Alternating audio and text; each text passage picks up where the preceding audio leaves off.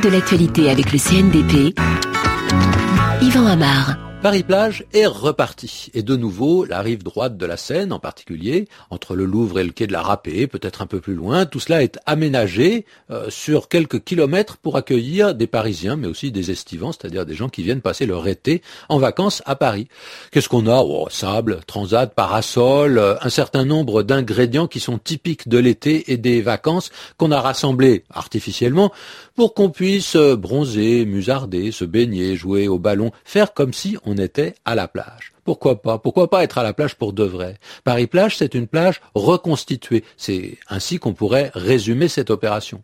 Elle a eu tant de succès d'ailleurs qu'elle est copiée par euh, de grandes capitales autour du monde, mais aussi à un échelon plus modeste par d'autres municipalités françaises. Et on entend parler parfois euh, soit de Bagnolet-Plage, soit de Pantin-Plage, de La Courneuve-Plage. Ça montre que non seulement l'idée a fait des petits, mais le mot lui-même a fait des petits, parce que c'était bien trouvé, Paris-Plage. Hein.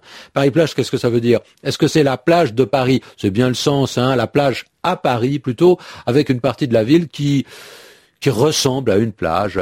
Et c'est une façon de dire qui se retrouve dans de nombreuses villes qui sont de vraies stations balnéaires. Une station balnéaire, c'est une station où on va se baigner.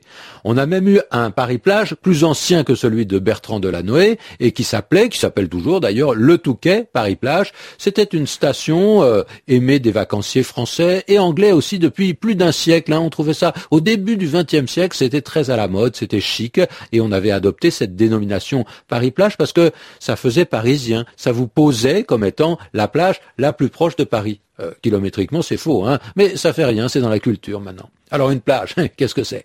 Bien d'abord, c'est un mot géographique, presque un mot nautique. C'est un rivage qui est en pente douce et qui interdit aux bateaux de s'approcher trop près de la côte. En bref, la plage, c'est le contraire du port.